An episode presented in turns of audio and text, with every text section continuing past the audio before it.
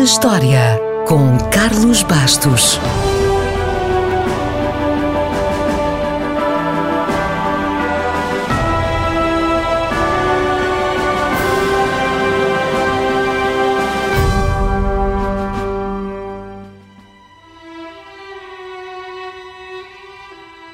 A 1 de fevereiro de 1908, o rei Dom Carlos e o infante Luís Felipe foram mortos a tiro em Lisboa.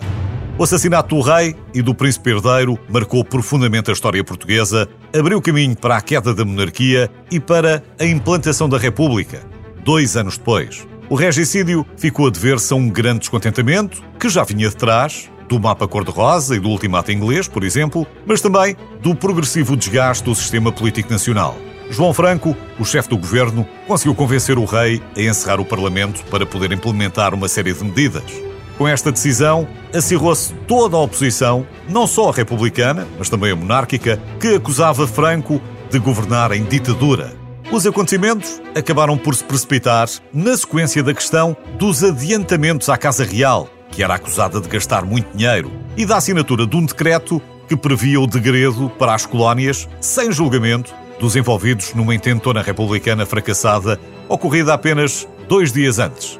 A família real encontrava-se no Passo de Vila Viçosa, ciente de um clima mais complicado, mas os acontecimentos levaram o rei Dom Carlos a antecipar o regresso a Lisboa, tomando o comboio na estação de Vila Viçosa na manhã do dia 1 de fevereiro. A comitiva chegou ao Barreiro ao final da tarde, onde, para atravessar o Tejo, tomou o vapor Dom Luís desembarcando no Terreiro do Passo, em Lisboa, por volta das 5 da tarde.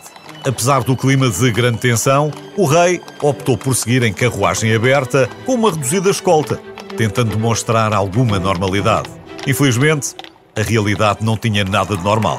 Enquanto saudava a multidão presente na praça, a carruagem foi atingida por vários disparos. Um tiro de carabina atravessou o pescoço do rei, matando-o imediatamente.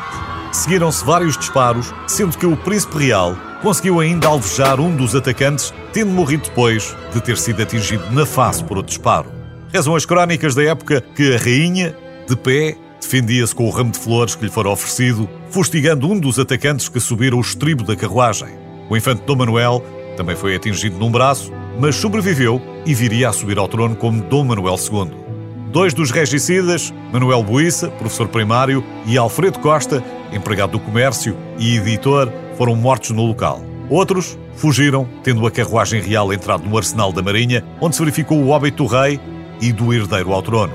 Com o regicídio, estava aberto o caminho para a queda da monarquia e para a implantação da República dois anos depois. Numa daquelas coincidências da história, 18 anos antes, precisamente no mesmo dia, 1 de fevereiro, tinha sido apresentada pela primeira vez ao público, num sarau em Lisboa, uma nova música. A Portuguesa se tornaria no hino nacional da República Portuguesa em 1911.